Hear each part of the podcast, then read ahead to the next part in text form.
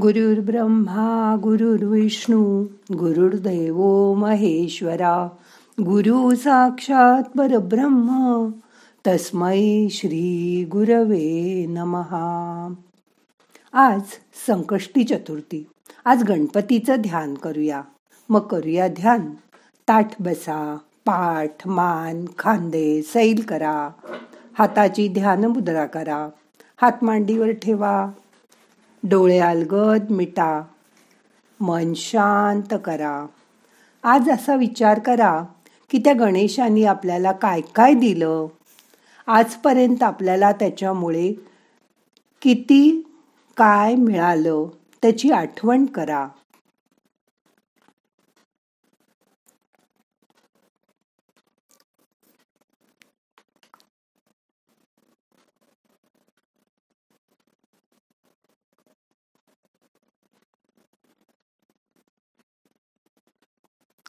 स्वतःचं सुख कशात आहे हे कळलं का तुम्हाला?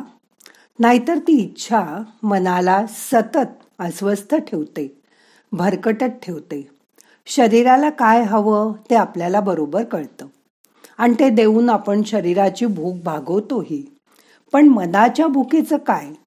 ती माणसाला सतत आतून जाणवत असते. बघा एखाद्या सुखाच्या क्षणी सुद्धा मनात आत कुठेतरी एखादा सल कुरतडत असतो. हो ना? ज्या सुखाच्या शोधात मनुष्य आयुष्यभर धावत राहतो त्यासाठी अनेक चटके सोसतो. त्या अनुभवातून जेव्हा तो ताऊन सुलाखून बाहेर पडतो तेव्हा त्याला सुख दुःख समेकृत्वा ही गोष्ट समजते.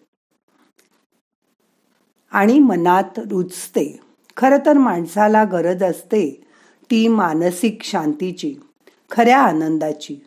पण माणूस बाह्य गोष्टीतल्या सुखात इतका रममाण होतो की त्याला त्याचा कंटाळ येतो. काही दिवसांनी सगळी सुख हात जोडून उभी असतानाही त्याला कंटाळल्यासारखं वाटतं. काहीतरी मिसिंग आहे. अशी सतत त्याला मनात खंत वाटत राहते. सुखाची खरं म्हणजे व्याख्याच करता येत नाही. मग इतर लोक म्हणतात त्याला सुख बोचतंय मग मात्र तो मनाचं सुख शोधायला लागतो. त्याचा आत्मशोध सुरू होतो. मग प्राणायामाने तो आत्मशुद्धी करतो व आतल्या सुखाच्या शोधाच्या मागे लागतो. आत्मशुद्धीसाठी हवेत शुद्ध विचार. ते तो आणण्याचा प्रयत्न करतो. त्याच्या विचारात बदल झाला की तो स्वतःच्या शारीरिक गरजा कमी करतो. खाण्यापिण्याची हाव हळूहळू कमी होऊ लागते. मन मात्र आत्मशुद्धीसाठी प्रयत्न करू लागतं. मग तो आध्यात्मिक वाचन वाढवतो. त्यात रममाण होतो. त्यामुळे त्याचं भौतिक सुखावरचं लक्ष उडतं. दोन वेळा जेवण आणि झोप एवढाच तो संसारात असतो. त्यातही फक्त गरजेपुरतं खाणं पिणं तो करतो. मग त्याला जाणवतं की ध्यानात आपलं मन रमतं. मग तो स्वतःच्या आत असलेल्या सुखाकडे वळतो जे त्याच्याच आत भरपूर भरलेलं असतं. याची जाणीव त्याला होऊ लागते. तो स्वतःच स्वतःच्या आनंदात रममाण होऊ लागतो. आपलं सुख बाहेर कुठे नसून आपल्याच आत आहे हे कळल्यामुळे तो हृदयातील परमेश्वराची मनापासून आठवण करतो. रोजच त्याची मानसपूजा करतो. त्याला ना फुलं हार प्रसाद काही लागत.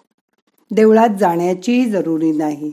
कारण मनी मानसी त्याच्या देवाची मूर्ती त्याला चोवीस तास तिची जाणीव करून देते.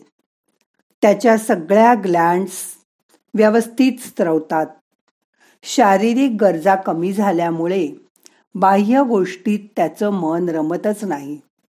साधी राहणी तो स्वतःशी प्रामाणिक राहून जगातील व्यवहार करत राहतो. कुठल्याही गोष्टीत हट्टीपणा करत नाही स्वतःचा हेका चालवत नाही माझं तेच खरं असा वागत नाही त्यामुळे तो भांडणटंटा इतरांबरोबर करतच नाही. त्याचे वादविवाद कमी व्हायला लागतात. व आपुलाचं संवाद आपुल्याशी. अशी त्याची स्थिती येते. हळूहळू त्याच्या चक्रांची उन्नती होऊ लागते.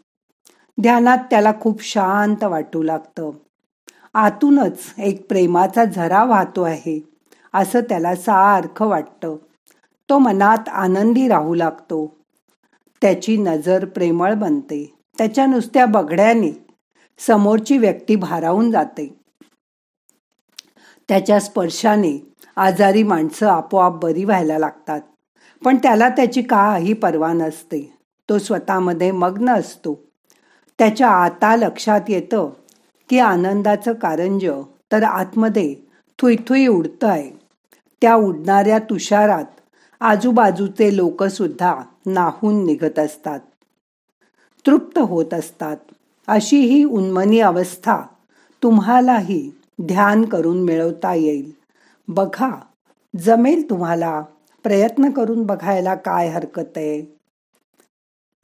आता आपल्याला गणेशाचं ध्यान करायचंय. म्हणून ऐकूया गणपती स्तोत्र.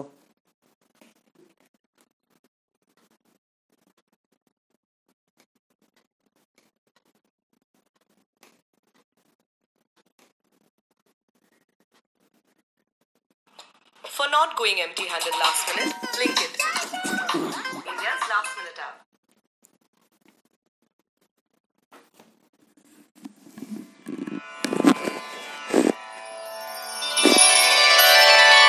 श्रीगणेशाय नमः नारद उवाच प्रणम्य शिरसा देवम् गौरीपुत्रं विनायकं भक्तावासं स्मरे नित्यम् आयुः कामार्थसिद्धये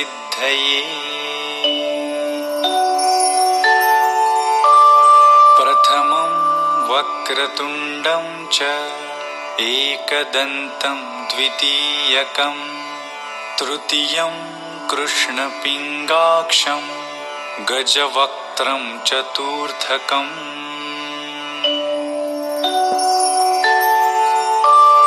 लम्बोदरं पञ्चमं च षष्ठं विकटमेव च सप्तमं विघ्नराजेन्द्रं धूम्रवर्णं तथाष्टमम्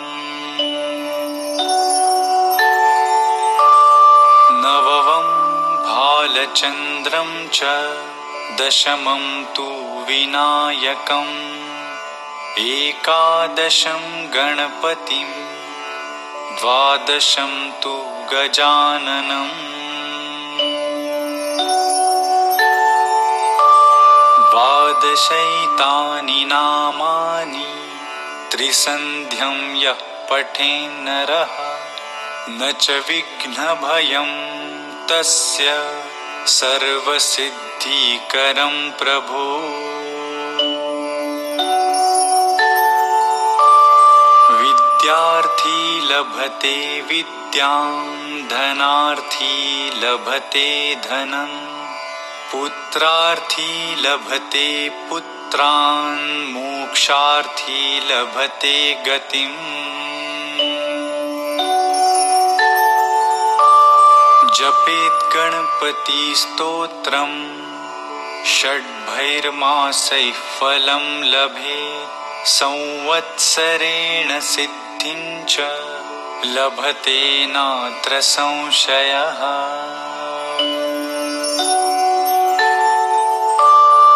अष्टभ्यो ब्राह्मणेभ्यश्च। लिखित्वा यः समर्पयेत्।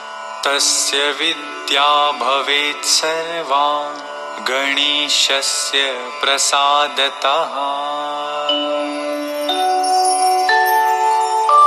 इति श्रीनारदपुराणे सङ्कष्टनाशनम् नाम श्रीगणेशस्तोत्रं सम्पूर्णम्।